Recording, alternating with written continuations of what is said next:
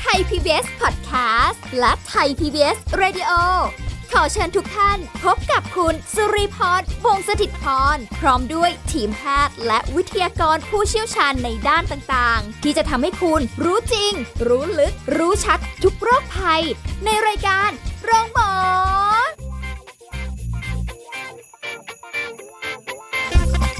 สวัสดีค่ะ คุณผู้ฟังค่ะได้เวลาแล้วกับรายการโรงหมอค่ะ เอาละวันนี้เราพบกันแน่นอนว่าสิ่งที่เราจะคุยกันเป็นสาระดีๆสำหรับคุณผู้ฟังกันเช่นเคยนะคะ วันนี้เราจะคุยกับผู้ช่วยศาสตราจารย์นายสัตวแพทย์ดรธีรดิตรุ่งเรืองกิจไกรฝ่ายประชาสัมพันธ์และส่งเสริมภาพลักษณ์องค์กรคณะสัตวแพทยศาสตร์จุฬาลงกรณ์มหาวิทยาลัยค่ะสวัสดีค่ะอาจารย์โอมค่ะสวัสดีครับผมเอาแหละวันนี้มาเจอกันคุยกันต่อเนื่องเลย เพราะว่ารู้สึกยังค้างคาใจครับเกี่ยวกับเรื่องของการบริจาคเลือดในสัตว์เลี้ยงนะคะอ่าขออนุญาตคุยกันอีก รอบหนึ่งครับผมนะเพราะว่าคือเรื่องของอากรุ๊ปเลือดในสัตว์เลี้ยงเนี่ยก็เป็นความรู้ที่หลาย ๆ คนได้รู้จักกันมากขึ้นว่าอ้าวและไม่ได้เหมือนกรุ๊ปเลือดของคนนะครับจะต้องประเภทเดียวกันถึงบริจาคเลือดให้กันได้ แต่ว่าคุณสมบัติในการที่จะนำสุนัขและแมวมาบริจาคเลือดโอ้โห อาจารย์คุณสมบัติดูเยอะฮะนะแต่ต้องจเข้าริงๆหแล้ลัวกเกณฑ์ จริง ๆ แล้วดูเหมือนกับเยอะมีหลายข้อ แต่ว่าค่ะเราเราถ้าเราเลี้ยงเป็นประจำดูแลสุขภาพดีอยู่แล้วค่ะดูแล้วตัด ข้ออื่นๆตัดได้หมดเลยเพราะฉีดวัคซีนเป็นประจำก็ฉีดอืมอยู่แล้ว อายุก็ไม่เกิน 8 ปี 1-8 ปีก็ได้อยู่แล้ว อะไรอย่างเงี้ยครับไม่มีโรคต่างๆ แค่นั้นเองเอ๊ะแล้วอย่างอย่างรูปเลือดของคนเนี่ยยังมีการแยกอ่าพลาสมาไปใช้อีกอ่าแบบหนึ่งอะไรเงี้ยอย่างของสุนัขหรือแมวเนี่ยถ้าบริจาคเลือดเขาสามารถเอาไปใช้อะไรแบบนี้ได้ไหมคะอ่าใช่เป็นคำถามที่ดีมากเลยครับเนี่ยเพราะว่าบางทีเนี่ยคนก็จะมองว่าการให้เลือดคือการเลือดหนึ่งถุงอ่าซึ่งองค์ประกอบของเลือดหนึ่งถุงมีหลายแบบค่ะคือถ้าเกิดว่าสัตว์ที่มีความต้องการเลือด แบบโฮบลัดเลย เราก็สามารถให้ตรงนั้นได้อืมแต่บางครั้งบางกรณีเราอาจจะเอ่อสัตว์แต่ละตัวอาจจะต้องการองค์ประกอบในเลือดต้องการเลือดในแต่ละส่วนที่มีความแตกต่างกันค่ะเพราะฉะนั้นเนี่ยที่คณะสัตวแพทยศาสตร์จุฬาเนี่ยนะครับที่โรงเอ่อโรงพยาบาลสัตว์เล็ก แล้วก็ในส่วนของธนาคารเลือด เรามีการแยกส่วนต่างส่วนส่วนต่างๆ ของเลือดด้วย ในกรณีที่เลือดทั้งถุงเนี่ยอาจจะไม่จำเป็นต้อง ใช้ทั้งหมดค่ะเราอาจจะกระจายไปอย่างเช่นว่า บางส่วนก็อาจจะเอาเฉพาะเม็ดเลือดแดงอัดแน่นเพราะต้องการเฉพาะเม็ดเลือดแดงไปให้กับสุนัขตัวหนึ่งอืมนะครับเราก็จะเลือกเอาเฉพาะตรงนั้นได้ค่ะเอ่อบางครั้งอาจต้องการใช้พลาสมานะครับพลาสมาคือน้ำเลือด เราก็จะมีการปั่นแยกแล้วก็เอาพลาสมาแช่แข็ง แล้วก็ส่งไปให้ให้กับสัตว์ที่ต้องการเฉพาะตัวน้ำเลือดเหล่านั้นค่ะบางครั้งเนี่ยสัตว์ที่มีปริมาณเกล็ดเลือดต่ำ ต่ำมากๆ ก็จะใช้วิธีการรับเฉพาะเกล็ดเลือดเพราะตัวตัวอื่นโอเคหมด มีเม็ดเลือดแดงปกติเม็ดเลือดขาวปกติ มีน้ำเลือดปกติ แต่มีเกล็ดเลือดน้อย เขาก็ต้องการเฉพาะเกล็ดเลือดที่คณะสัตวแพทยศาสตร์จุฬาก็มีการแยกเพื่อให้ได้ตามวัตถุประสงค์ของของสัตว์แต่ละตัวที่ต้องการจะใช้ด้วย อ๋อ คือนะครับมีมีแยกประเภทของใช่เลือดลงไปอีกใช่ว่าครับใช้ใน โอกาสอะไรหรือปัญหาไหนใช่อะไรครับเพราะเลือดหนึ่งถุงมีหลายองค์ประกอบหลายอย่างอืมมีทั้งตัวเม็ดเลือด มีทั้งตัวเกล็ดเลือดมีน้ำเลือดค่ะซึ่งบางครั้งถ้าต้องการหมดก็ให้ทั้งหมด แต่บางครั้งต้องการแค่บางส่วน ก็แยกเฉพาะบางส่วนให้ที่เหลือก็จะใช้กับตัวอื่นได้อีกอ๋อนะครับก็เข้าคอนเซปต์คล้าย ๆ เหมือนคนฮะหนึ่งคนช่ให้หลายคนรับใช่ครับผมอันนี้หนึ่งตัวให้หลายตัวรับใช่แล้วก็เป็นไปได้นะแต่ว่าในการบริจาคเลือดเนี่ยครันะบอย่างที่คุยกับอาจารย์โอมไปครั้งที่แล้วนะคะบางตัวก็แบบว่า แหมเข็มโน้มมันก็คืออ่าเข็มอะแล้วก็เข้าไปที่คลินิกยังไงสุนัขหรือแมวเขาก็ต้องได้กลิ่นที่แบบว่า เอออ่าฉันก็หวันวันก็กลัวนะเอามาฉันมาทำอะไรหรืออย่างเงี้ยถามฉันก่อนไหมอ่าเอออันนี้ไม่ต้องถามนะคะเอาไปบริจาคได้ แต่ว่าต้องต้องดูหลักเกณฑ์เรื่องของแบบอย่างน้ำหนักตัวอย่างเงี้ยนะคะครับแล้วก็เขาสามารถบริจาคได้ ไม่เกินกี่ปริมิลมาณลิลิตรอะไรใช่ไหมยังไงไหมอ่าอย่างเงี้ยคือคือในสุนัขกับในแมวเนี่ยปริมาณของของเลือดที่จะบริจาคเนี่ยจะมีความแตกต่างกันค่ะนะครับแมวตัวเล็กคงไม่ได้ให้เยอะอ่านะครับแต่ว่าสัดส่วนในสุนัขตัวใหญ่ก็อาจจะไม่จำเป็นต้องให้แบบเยอะมาก แต่ว่าโดยโดยโดยปกติแล้วเนี่ยในสุนัขเนี่ยนะครับเราจะสามารถบริจาคเลือดได้ในปริมาณ 10-20ซีซีต่อ 1 กิโลต่อหนึ่งดังนั้นกิโลอืมสุนัขประมาณ 20 กิโลขึ้นไปก็จะบริจาคได้ประมาณสัก 300ซีซี300 350ซีซีนะครับเราเราเราจะตั้งเกณฑ์ไว้ว่าถ้าสุนัขตัวโต 20 กิโลขึ้นไปเนี่ยในการเก็บเลือดแต่ละครั้งจะเก็บประมาณ 350ซีซีเกินกซึ่ว่างนั้นได้ไหมคะ สมมติแบบเขาแบบโอ้โหคือยังสามารถให้ได้ ไม่ได้อยู่ในเกณฑ์ที่เยอะเกินกว่าปกติ แต่เพียงแต่ว่าถ้าเป็นสุนัขพันธุ์ใหญ่ นะครับน้ำหนักตัวแบบ 40 กิโลขึ้นไป 50 กิโล ปริมาณเนี่ยอาจจะเก็บได้มากกว่านั้นอ๋อนะครับอย่างเช่นในเซนต์เบอร์นาร์ดในในพันเกรดเดนเนี่ยในค่ะการเก็บครั้งหนึ่งก็ประมาณ 450ซีซีก็พอๆกับของคนค่ะแต่น้ำหนักตัวเขาเท่ากับคนเลยหกสิบเจ็ดสิบกิโลค่ะ อันนี้นะครับก็ก็สามารถที่จะให้มากกว่านั้นได้แล้วใช่แต่ครับอันนี้คือในำหสุนัขตัวค่ะส่วนในแมวเนี่ยจริง ๆ ในการเก็บแต่ละครั้งไม่เยอะนะครับเด็กบางคนจะกลัวว่าโอ้โหแมวของเราตัวนิดนึงเดี๋ยวไปถึงหมอเก็บหมดเลยเดี๋ยวแมวค่ะเราจะมีปัญหา ไม่ต้องห่วงครับ เราเราในการเก็บแต่ละครั้งเนี่ยในการรับบริจาคเลือดแต่ละครั้งเนี่ยในแมวก็จะประมาณ 50 ถึงถึง8 90ซีซีไม่ได้เยอะฮะแต่ว่าในปริมาณน้อยๆเหล่านั้นน่ะมันสามารถช่วยชีวิตแมวตัวอื่นๆได้ค่ะนะครับอ๋อก็ แต่ว่าขึ้นอยู่กับขนาดขึ้นอยู่กับน้ำหนักตัวด้วยใช่ครับส่วนหนึ่งว่าจะเก็บในปริมาณเท่าไหร่ เพราะว่าครับเดี๋ยวบางคนอาจจะกังวลครับเออเห็นอืมของเดี๋ยวโดนตัวเก็บฉันเยอะโอ้ยตัวใหญ่อะอะไรอย่างเงี้ยนะฮะก็ดูแบบว่าน่ารักน่ารักดีนะฮะแต่ว่าในการจะไปบริจาคเลือดอย่างเงี้ยค่ะ คืออยู่ๆลีเอาสุนัขของลีไปเลยเนี่ย อาจารย์โอมครับเอามาบริจาคเลือด เจาะเลยบางคนเจาะแล้วก็ดูดออกมาเลยโมเข้าใจแบบนั้นอะพอบริจาคเลือดเสร็จปุ๊บเอาเข็มดูดมาเลย หรือหรือแบบว่าอะ ให้แบบเขาเรียกว่าอะไรเหมือนอย่างของคนก็จะต้องมีแบบบีบอ๋ออ่าหรือว่าเลือดก็ต้องมีแท่นครับสำหรับเขครับย่าผมหรืออะไรเงี้ยฮะฮะคือแบบไม่เคยเห็นไงอยากรู้ หลาย ๆ คนขั้นคงตอนมองเหมือนกันอะไหมคงคงมองว่านึกภาพของการบริจาคเลือดอย่างในคนเนี่ยอ่าในคนก็จะมีคนเป็นนอนบนเตียงค่ะกระบวนการจะเลือดเจาะเจาะเลือดเสร็จเจาะเลือดต่อเข้าไปในถุงเลือดอ่านนะในในเลือดก็จะเข้าไปในถุงอันนั้น แล้วก็ในถุงนั้นก็จะมีการขยับเอียงอยู่ตลอดเวลาเพื่ออาให้มันไม่แข็งตัว เพราะว่าให้ผสมกับตัวสารละลายที่อยู่ในถุงอืมในสุนัขในแมวเช่นเดียวกันต้องใช้แบบนั้นครับอ๋อเหรอคะต้องมีถุงที่สำหรับรับบริจาคเลือด ซึ่งในนั้นก็จะมีสารการเลือดแข็งตัวมีอะไรต่างๆค่อนข้างแบบเดียวลักษณะเดียวกัน แต่กระบวนการที่จะบริจาคเลือดในสุนัขแมวอาจจะเยอะกว่าในคนนิดนึงค่ะนะครับ ในคนมีการทำแบบสอบถามอืมใช่ไหมมีเคยไปที่นี่มาหรือเปล่ามีกินยามีต่าง ๆ ในคนอ่าก็เราเราใช้ใช้วิธีนั้เอ้นยแล้วต้องอดอาหารเหมือนกันไหมคะ เออในการบริจาคเลือดต้องห้ามอดอาหารนะครับอ๋อห้ามอดอาหารแล้วการตรวจเลือดต้องอดอาหาร เพราะว่าจะได้ทำให้อาหารไม่ให้อาหารเนี่ยไปมีผลกับค่าทางเคมีของเลือด แต่การบริจาคเลือดเลือดที่ต้องที่จะเข้าไปให้กับคนอื่นเนี่ยต้องเป็นเลือดที่ที่สมบูรณ์มีสารอาหารเต็มที่ หมายความว่าถ้าเอาสุนัขเข้าไปเนี่ย ต้องไม่จำเป็นตรวจเลือดก่อนไหมอ๋อคะใช่ปกติต้องตรวจเลือดตรวจเลือดก่อนใช่ก็คืออดฮะอาหารเอ่อ ต้องต้องเรียนว่าในการตรวจเลือดอย่างถ้าอย่างในคนเนี่ยการตรวจเลือดโดยการที่อดอาหารก่อนนั่นนั่นคือ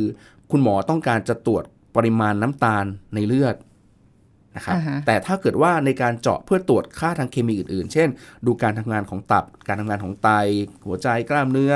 ค่าทางอะไรต่างๆ เหล่านั้นดูเม็ดเลือด ไม่จำเป็นต้องอดอาหาร แต่ที่อดอาหารนั่นคือไหนๆเจ็บตัวแล้วก็จะได้ดูเรื่องน้ำตาลไปด้วยเลยอ๋อ ในในสุนัขในแมวก็เช่นเดียวกันนะครับค่ะถ้าเกิดว่าเวลาที่เริ่มต้นเลยเนี่ยในการบริจาคเลือด ถ้าเกิดว่ามี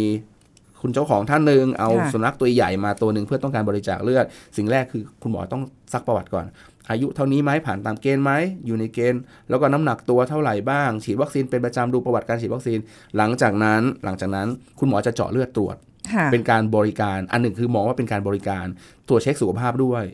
สำหรับตัวสุนัขค่ะแล้วข้อดีอันหนึ่งคือจะเป็นการตรวจว่าสุนัขตัวเนี้ยเลือดของเขาปกติดีหรือเปล่า การทำงานของตับของไตปกติดีไหมค่ะเม็ดเลือดเพียงพอหรือเปล่า แล้วก็จะมีการตรวจการต้องใช้ต้องใช้คำว่า มีการใช้ชุดชุดทดสอบเนี่ยตรวจพยาธิในเม็ดเลือดให้ด้วยค่ะนะครับ ว่าบางทีอาจจะบอกว่าหมาเราแข็งแรงไม่มีอะไร แต่เจอว่ามีเจาะเลือดมาแล้วเนี่ยมันมีเอ่อพยาธิในเม็ดเลือดแฝงอยู่ค่ะ ก็ก็เราก็จะไม่ได้รับบริจาค แต่ว่านั่นคือข้อดีอย่างหนึ่งแล้วว่า เราก็จะได้รู้ว่าสุขภาพของสุนัขตัวเรา ที่เราตั้งใจว่าเนี่ยเราจะไปทำบุญกันนะ เราจะได้รู้แล้วว่าสภาพสุขสุขภาพของสุนัขเราปกติดีไหมอ่าถ้าไม่ปกติก็ไม่รับบริจาคค่ะเราจะได้รู้ว่าเราต้องเตรียมดูแลสุนัขของเราตัวยังไงอ๋อก็คือมีข้อดีอยู่แล้วไม่ใช่ว่าพอพาไปปุ๊บตกใจเอ้า ไม่น่าพามาเลยถูกรู้เลยอะไรอย่างนั้นนะนะฮะททีนี้พอพอพอเวลาตรวจเช็คสุขภาพแล้วโอเค ทุกอย่างดีหมดเกล็ดเลือดดีเม็ดเลือดแดงครบถ้วนดีตับไตค่ะการทำงานตับไตภายในไม่เลือดไม่มี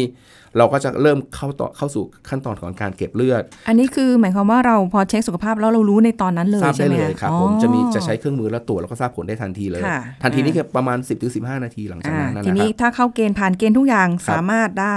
เริ่มเก็บเลือดแล้ว การเก็บเลือดเนี่ย นึกถึงในคนในคนจะเจาะที่แขนค่ะนะครับนอนบนเตียงแล้วก็เจาะที่แขน แต่เป็นให้เป็นในสุนัขเนี่ยในสุนัขเราสามารถเจาะได้สองที่หลักๆ หลักๆต้องใช้คำว่าหลักๆนะครับค่ะคือที่ขาหน้าอ่าและที่ขาหลังเส้นเลือดเส้นเลือดดำที่ขาหน้าและที่ขาหลังค่ะนึกถึงเวลาที่เราพาสุนัขไปไปหาหมอคุณหมอเจาะเลือดตรวจเลือดเอ่อเจาะเลือดเนี่ยก็จะเจาะจากขาหน้าทั้งตัวบริเวณด้านด้านหน้าของขาทั้งสองอ่าข้างข้างไหนก็ได้ข้างใดข้างหนึ่งค่ะหรือถ้าบางคนก็อาจจะเจาะที่ขาหลัง ซึ่งซึ่งตรงเนี้ยขาหลังทางด้านข้าง ก็โอเคแล้วแล้วแต่ว่าตัวไหนเส้นเลือดตรงไหนจะชัดกว่าอืมแล้วก็กระบวนการจะสะดวกที่ทำให้เขาไม่ต้องถูกบังคับเยอะค่ะอันลักษณะนั้นนะครับโอ้ขั้นตอนของการเก็บเลือดเนี่ยเราก็จะเจาะเลือดสมมติสมมติว่าเราเจาะจากขาหน้า โอเค แล้วก็ต่อท่อตรงนั้นไปค่ะแล้วเราจะมีการให้สารน้ำทดแทน โดยการให้น้ำเกลือ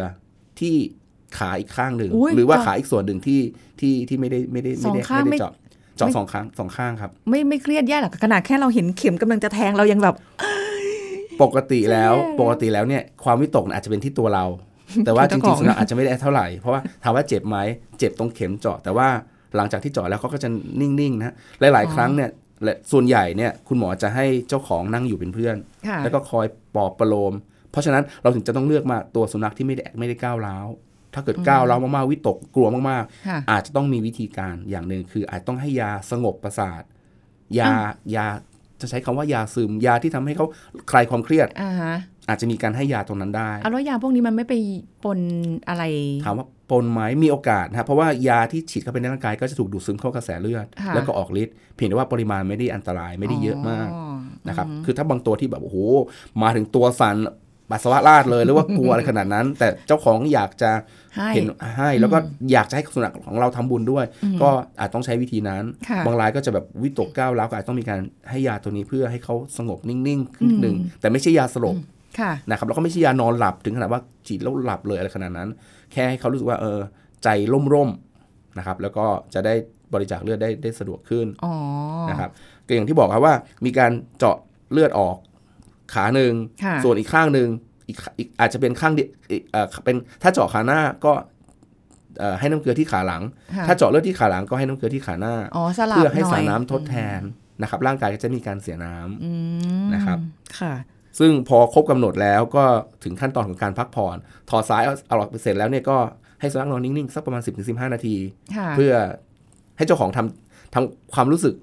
ดีๆว่าโอเคเสร็จเรียบร้อยแล้ว ไม่งั้นอ่าเดี๋ยวเขาจะตกใจ เอาแล้วอย่างนี้ต้องบำรุงเหมือนไหมคะแบบอ่าคนยังต้องบำรุงเลยถูกต้องเลยครับะเพไงี้ราะหลังจากที่เราให้พักผ่อนสักแป๊บนึงแล้วเนี่ยเราก็จะค่ะให้ยาบำรุงไปกินต่ออมบำรุงเลือดเหมือนกันค่ะอ๋อ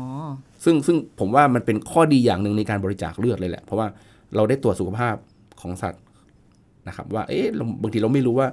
หมาของเราเนี่ยเป็นปัญหาพยาธิเม็ดเลือดหรือเปล่าค่ะการตรวจการการเตรียมตัวมาบริจาคเลือด ก็เท่ากับเราได้ทราบ ทราบว่ามีปัญหาไหมหรือค่ะสุขภาพสุขภาพของสุนัขเราแข็งแรงอ๋อ แต่ถ้าเกิดว่าไม่ได้มีอะไรเนี่ย เคยบริจาคครั้งหนึ่งแล้วเนี่ย มีประวัติแล้วครับก็สามารถพามาได้เรื่อยจริงๆ คือทุก 3 เดือนนะๆอ๋อเหมือนในคนนะฮะเหมือคนเลยเนาะแล้วการตรวจการเจาะเลือดแต่ละครั้ง การบริจาคเลือดแต่ละครั้ง เราจะตรวจสุขภาพให้ทุกครั้งค่ะ ถือเป็นข้อดีแล้วไม่ไม่เสียค่าใช้จ่ายด้วยนะครับในการตรวจสุขภาพเหล่านี้อ่าไม่ว่าจะเป็นพันเล็กพันใหญ่ก็อย่างเงี้ยแนวครับทางเดียวกันหมดเลใช่ยครับนะผมทุกสามเดือนครับเอาอย่างถ้าเกิดแบบว่าอย่างคนเนี่ยค่ะเวลาบริจาคเลือดเนี่ยเราก็ครัจะบได้ยินว่าอุ้ยหน้าตาพอเราบริจาคเลือดไปแล้วเนี่ยเลือดสะเม็ดเลือดสร้างขึ้นมาใหม่ก็จะสสดดใสใสนะเปล่งปลั่งอะไรอย่างงี้อย่างของสุนัขแมว เขาอย่างนั้นไหมคะในสุนัขและแมวก็เป็นทฤษฎีเดียวกันครับ เพราะว่าอืมอายุไขของเม็ดเลือดแดงในร่างกายก็ประมาณ 3 เดือน 3 เดือนกว่าๆค่ะดังนั้นเนี่ยการบริจาคเลือดทุก 3 เดือน ก็จะเป็นการถ่ายเลือดเก่าค่ะเลือดเลือดที่อายุเยอะออกแล้วก็กระตุ้นให้ร่างกายเนี่ยสร้างเม็ดเลือดใหม่ขึ้นมาทดแทน เพราะฉะนั้นก็จะมีความสดชื่นกระปรี้กระเป๋าค่ะบางคนอาจจะมองว่าเอ๊ะทำไม ไปบริจาคเลือดแล้วแล้วจะกระปรี้กระเป๋าได้ยังไง เพราะเสียเลือดไปแต่จริงๆ แล้วอย่างในสุนัขเนี่ยก็ได้รับสารน้ำทดแทนเข้าไปอ๋อก็เหมือนนะครับเหมือนกับคนที่ต้องบำรุงฮะแล้วก็จะมียาบำรุงให้กินด้วยอ๋อบางนี่ทีสุนัขอาจจะมองว่าแหมดูซิไปบริจาคเลือดแล้วยังต้องมากินยาอีกเบื่อจัง ยิ่งเด็กกินยายากอยู่ด้วยฟังแบบนี้แล้วเหมือนอยากจะไปบริจาคเลือดเองนะคะ จะได้แบบว่าเปล่งปลั่งย้อนวัยอะไรประมาณนี้นะคะอันนี้แต่ว่าเป็นของเรื่องของสัตว์เลี้ยงนะ แต่ยังไม่หมดเท่านี้นะคะ คุณผู้ฟังคะแล้วก็ยังมีแบบว่า เอ๊ะคือใน การที่เราคุยกันเมื่อกี้เนี่ยบอกว่าเวลาสุนัขเครียดหรือว่าแบบวิตกกังวลอุ้ยพาฉันมาทำอะไรเนี่ย ฉันไม่รู้หรอกว่ามาเป็นการบริจาคเลือดหรืออะไรเงี้ยแต่ฉันกลัวเข็มฉันกลัวอะไรเงี้ยอ่าแล้วให้เป็นเหมือนยาคลายเครียดยาอะไรอย่างงี้ใช่ไหมคะอย่าสงบประสาทเออ พวกเนี้ยมันจะมีผลอะไรไหมนะคะ ในระยะยาวของเขาหรือเปล่าหรือแบบจำเป็นแค่ไหนเอออะไรอย่างเงี้ยนะครัคะบเดี๋ยวช่วงหน้าค่ะมาคุยกันค่ะ พักกันสักครู่แล้วกลับมาฟังกันต่อค่ะ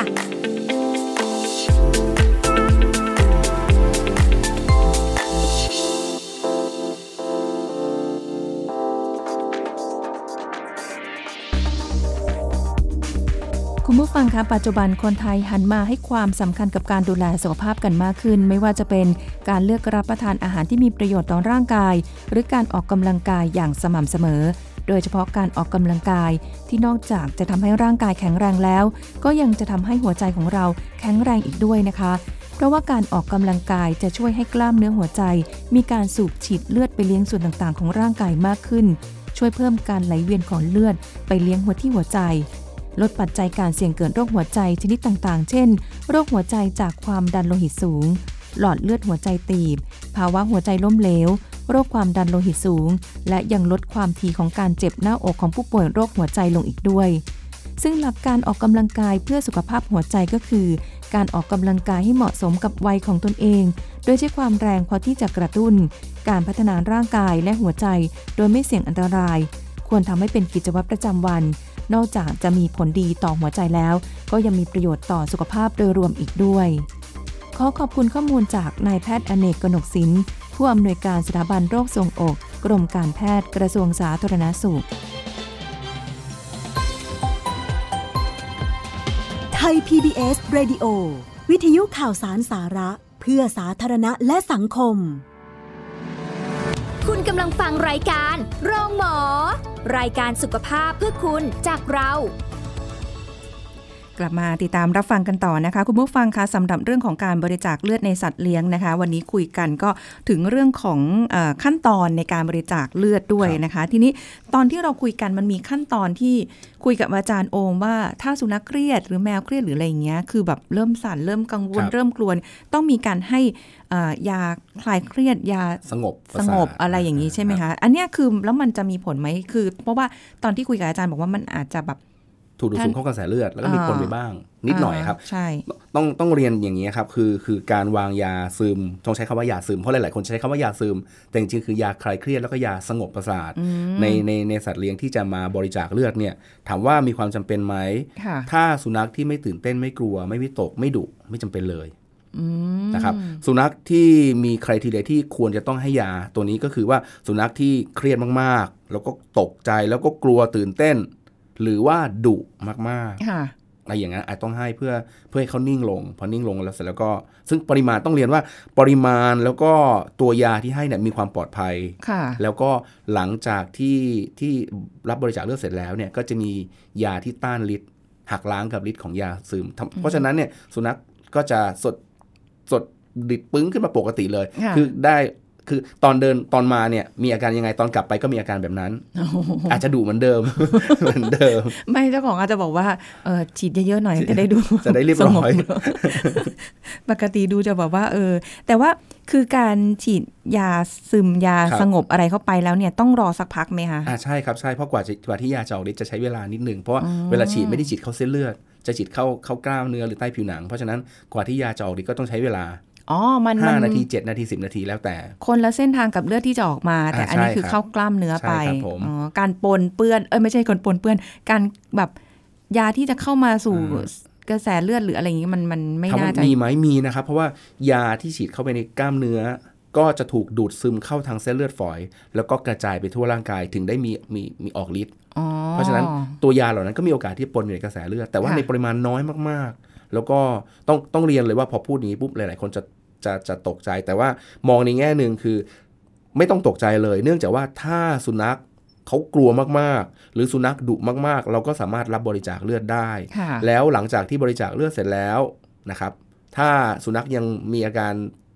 ง่วงง่วงๆซึมๆอยู่ เราจะต้องให้ยาเพื่อหักล้างกับฤทธิ์ของยายายาตัวสงบประสาทตัวนั้นด้วยอ๋อเพราะฉะนั้นสุนัขก็จะกลับมามีอาการเป็นปกติร้อยเปอร์เซ็นต์ก่อนที่จะกลับบ้านอยู่แล้วโอ้มีต้องให้หักล้างกันด้วยเหรอใช่ครับใช่เพราะไม่ต้องห่วงเลยว่าเอ๊ะเดี๋ยวพอมาบริจาคเลือดเสร็จสุนัขเราพันธุ์พันธุ์เอ่อ golden retriever ตัวใหญ่ๆแล้วเสร็จแล้วพอฉีดยาซึมไปเสร็จจะง่วงๆ แล้วกลับบ้านเราต้องอุ้มไปหรือเปล่า ไม่ใช่เลยนะครับหักล้างเป็นปกติเลย ได้ alert เหมือนเดิมแน่นอนซ่าเหมือนเดิมนะครับ แต่อ่าฮะแต่ว่าต้องเรียนว่าในแมวเนี่ยในแมวอาจจะมีอ่าฮะความแตกต่างกัน ในแมวเนี่ยมีความจำเป็นที่เราจะต้องให้ยาซึมทุกตัวที่จะบริจาคเลือดทุกเพราะแมวตัวอาจจะวิตกมากกว่าอ๋อแมวจะไม่ค่อยไม่สามารถทนอะไรนิ่งๆค่ะได้นาน ๆ จะขี้กลัวแล้วก็ขี้วิตกค่ะ ดังนั้นมีความจำเป็นที่ต้องให้อ๋อเหรอนะแต่อย่างที่เรียนนะครับว่าไม่ต้องกลัวเลยว่ายาจะมีผลต่อทำให้แมวของเรามีปัญหาหรือเปล่า เพราะปริมาณยาที่ให้คำนวณอย่างเต็มที่ แล้วก็ตัวยาไม่ได้อันตรายค่ะรวมถึงหลังจากนั้นแล้วเนี่ยก็จะมีการฉีดยาเพื่อต้านเอ่อหักล้างฤทธิ์ของยาซึมค่ะเพราะฉะนั้นแมวก็จะกลับไปซ่าเหมือนเดิมตอนกลับบ้าน ไม่เอานะครับต้านเออไม่เอาหักหลังกันนะคืออยากจะเราขอให้นิ่งๆบ้างให้อยู่เป็นนานๆด้วยให้ยาอยู่นานๆจะได้เรียบร้อยใช่ไหมเออนิ่งๆบ้างก็ดีอะไรประมาณนี้หรือเปล่าอะไรอย่างนี้นะคะแมวแต่แถวว่านี้น่าจะต้องใช้เซเลบเซเลบนะคะแต่ว่าจริง ๆ การที่พาสัตว์เลี้ยงไปเอ่อบริจาคเลือดเนี่ยอย่างที่อาจารย์โอมบอกก็มีข้อดีนะ เราได้ตรวจสุขภาพสัตว์ไปในตัวด้วยใช่ครับอะไรอย่างนี้ใช่ไหมคะเออ แล้วก็แบบทำบุญ นี่ตรงนี้สำคัญเลยผมมองว่าการบริจาคเลือดในสุนัข ในแมวเอ่อมีประโยชน์หลักๆ คือคือตัวของสุนัขรับแมวเองเนี่ยก็ได้มีการถ่ายเทเลือดค่ะตัวเขาก็ได้ประโยชน์ แล้วก็จะมีการได้ตรวจเลือดตรวจสุขภาพของร่างกายก่อนที่จะบริจาคด้วย เพราะฉะนั้นเนี่ยไม่ไม่บางคนถ้าเกิดไม่เคยบริจาคเลือดมาก่อนเลย ก็อาจจะมองว่าเออปีหนึ่งก็ไปตรวจเลือดครั้งหนึ่งแต่เนี้ยถ้าเราไปบริจาคเลือด3าถึงสเดือนครั้งเนี่ยเราก็จะได้รู้รู้ สุขภาพของสุนัขของแมวอ่าเราว่าช่วงนั้นมีปัญหาอะไรหรือเปล่า ซึ่งถ้ามีปัญหาเราก็ไม่ได้บริจาคเราก็จะได้รักษาแก้ไขได้ทันท่วงที แต่ถ้าเกิดไม่มีปัญหาอะไรสุขภาพแข็งแรงดีก็ได้ทำบุญค่ะนะครับการบริจาคเลือดเนี่ยก็เอ่อการตรวจสุขภาพที่พูดถึงก่อนการบริจาคเลือดเนี่ยไม่มีค่าใช้จ่ายอืมนะครับไม่มีค่าใช้จ่ายเลยเลยค่ะเพราะฉะนั้นคอสในการตรวจในในในในครั้งหนึ่งเนี่ยบางบางที่ตรวจเอกชนเลือดตามคลินิกต่างอาจจะเป็นพัน กว่าพันบาทค่ะนะครับแต่อันนี้เราไม่ต้องเสียตังค์นะครับอ่าฮะเพราะเราถือว่าเรามาทำบุญนะครับเอ่อร่างกายของสัตว์เองก็มีการหมุนเวียนมีการถ่ายเทเลือดนะครับรวมถึงอันที่ 3 ที่สำคัญที่ผมมองว่ามันสำคัญมากคือได้ทำบุญ 2 ต่อค่ะทำบุญ 2 ต่อคืออะไร ตัวสัตว์เองเนี่ยเขาก็จะได้ต่อชีวิต ต่อลมหายใจ ให้กับสัตว์ที่มีความจำเป็นที่จะต้องได้รับเลือดอืมนะครับตัวเราเราก็จะได้สะ เป็นสะพานบุญนะฮะฟังแล้วดูดีมากเลยเออดีเป็นสะพานบุญที่พาพาให้สัตว์ของเราไปทำบุญให้กับตัวอื่นค่ะดังนั้นผมมองว่ามีมีแต่ประโยชน์อืมนะครับแล้วก็ไม่ต้องวิตกเลยว่าเอ้ยเดี๋ยวบริจาคไปเสร็จแล้วหมาเราจะเริ่มป่วยค่ะแมวเราจะไม่แข็งแรงหรือเปล่า มียาบำรุงกินก็จะกลายเป็นแข็งแรงกว่าเดิมด้วยอ๋อแล้วเข็มที่ใช้เนี่ยคือเข็มละตัวเลยอ๋ใช่อไหมแน่นอนะครับแน่นอนในในการบริจาคเลือดเนี่ยถุงเลือดในการขั้นตอนในการใช้ต่างๆจะต้องมีความปลอดภัยค่อนข้างสูง มีมีการการใช้ เทคนิคปลอดเชื้ออย่างดี เนื่องจากว่าเลือดเนี่ยเราจะต้องไปให้กับสัตว์ตัวอื่นๆ ดังนั้น ความสะอาด ความปลอดภัย ความปลอดเชื้อค่ะเป็นสิ่งสำคัญที่สุดนะครับไม่ต้องวิตกเลยค่ะนะนะครับก็อันนี้จะได้แบบ อันนี้คือเป็นประโยชน์นะ แล้วก็ที่สำคัญคือได้ ให้เขาได้เหมือนกับแบบจริง ๆเขาคงไม่รู้หรอกว่านี่คือการให้หรืออะไรเงี้ยขานะอาจจะไม่ทราบแต่ไม่แน่หรอกวันหนึ่งสุนัขหรือแมวเราเกิดประสบอุบัติเหตุจำเป็นต้องใช้เลือด อันเนี้ยก็จะเป็นสิ่งที่จะได้กลับมาในวันหนึ่งได้อีกใช่เช่นเดียวกัน ต้องต้องเรียนนี่นะครับว่าที่ที่ธนาคารเลือดของโรงพยาบาลสัตว์เล็กคณะสัตวแพทยศาสตร์จุฬาเนี่ยนะครับมีมีเป็นหน่วยของธนาคารเลือดก็สามารถพาไปที่นั่นได้เลยนะครับค่ะในกรณีที่เราอยากจะบริจาคเลือด สุนัขของเราแมวของเรามีตามเกณฑ์ ถูกต้องเออมีคุณสมบัติตามเกณฑ์ อายุเท่านี้น้ำหนักเท่านี้เท่านี้ต่างๆเนี่ยพาไปได้เลย แต่ในกรณีที่บางรายไม่สะดวกค่ะนะครับโอ้ยทำยังไงดี ของที่โรงพยาบาลสัตว์เล็กคณะสัตวแพทยศาสตร์จุฬาเนี่ยมีเป็นการทำบุญรับทำบุญแบบ Delivery นะฟังแล้วดูดี อย่าบอกนะว่าอาจารย์โอมต้องไปเก็บ เรามีรถรถของการเก็บเลือดเคลื่อนที่ในรถนั้นน่ะมี มีเตียงสำหรับรับบริจาค มีอุปกรณ์ต่างๆ ครบถ้วน เพียงแต่ว่าเอออาจจะต้องดูเรื่องจำนวนนิดนึง เพราะว่าเพราะว่าตอนเนี้ยธนาคารเลือดเนี่ยเราเป็นหน่วยงานเล็ก ๆ เป็นส่วนเล็ก ๆ เพราะฉะนั้นบุคลากรจะมีไม่มาก เราก็จะมีช่วงเวลาที่รับบริจาคที่นี่ แล้วก็มีประมาณ 2 วันที่ไปบริการรับบริจาคเลือดนอกสถานที่ค่ะซึ่ง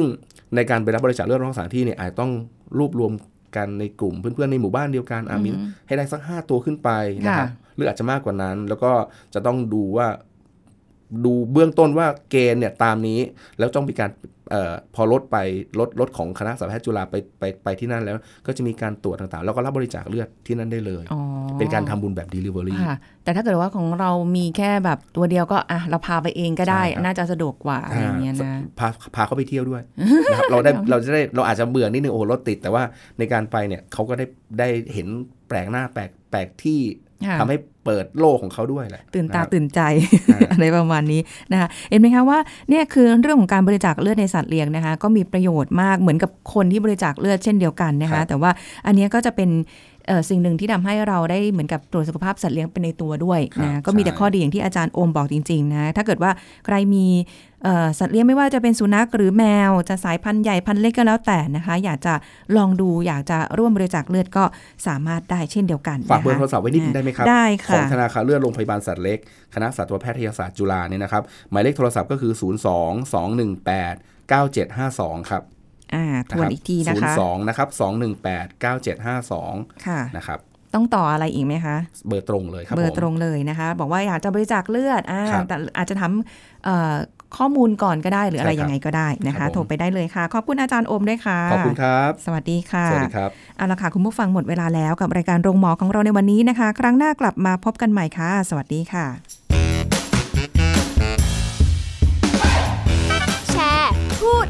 ต่อ กับรายการโรงหมอได้ทุกช่องทางออนไลน์ เว็บไซต์ www.thaipbspodcast.com แอปพลิเคชัน Thai PBS Podcast Facebook Twitter Instagram Thai PBS Podcast และฟังได้มากขึ้นกับพอดแคสต์โรงหมอ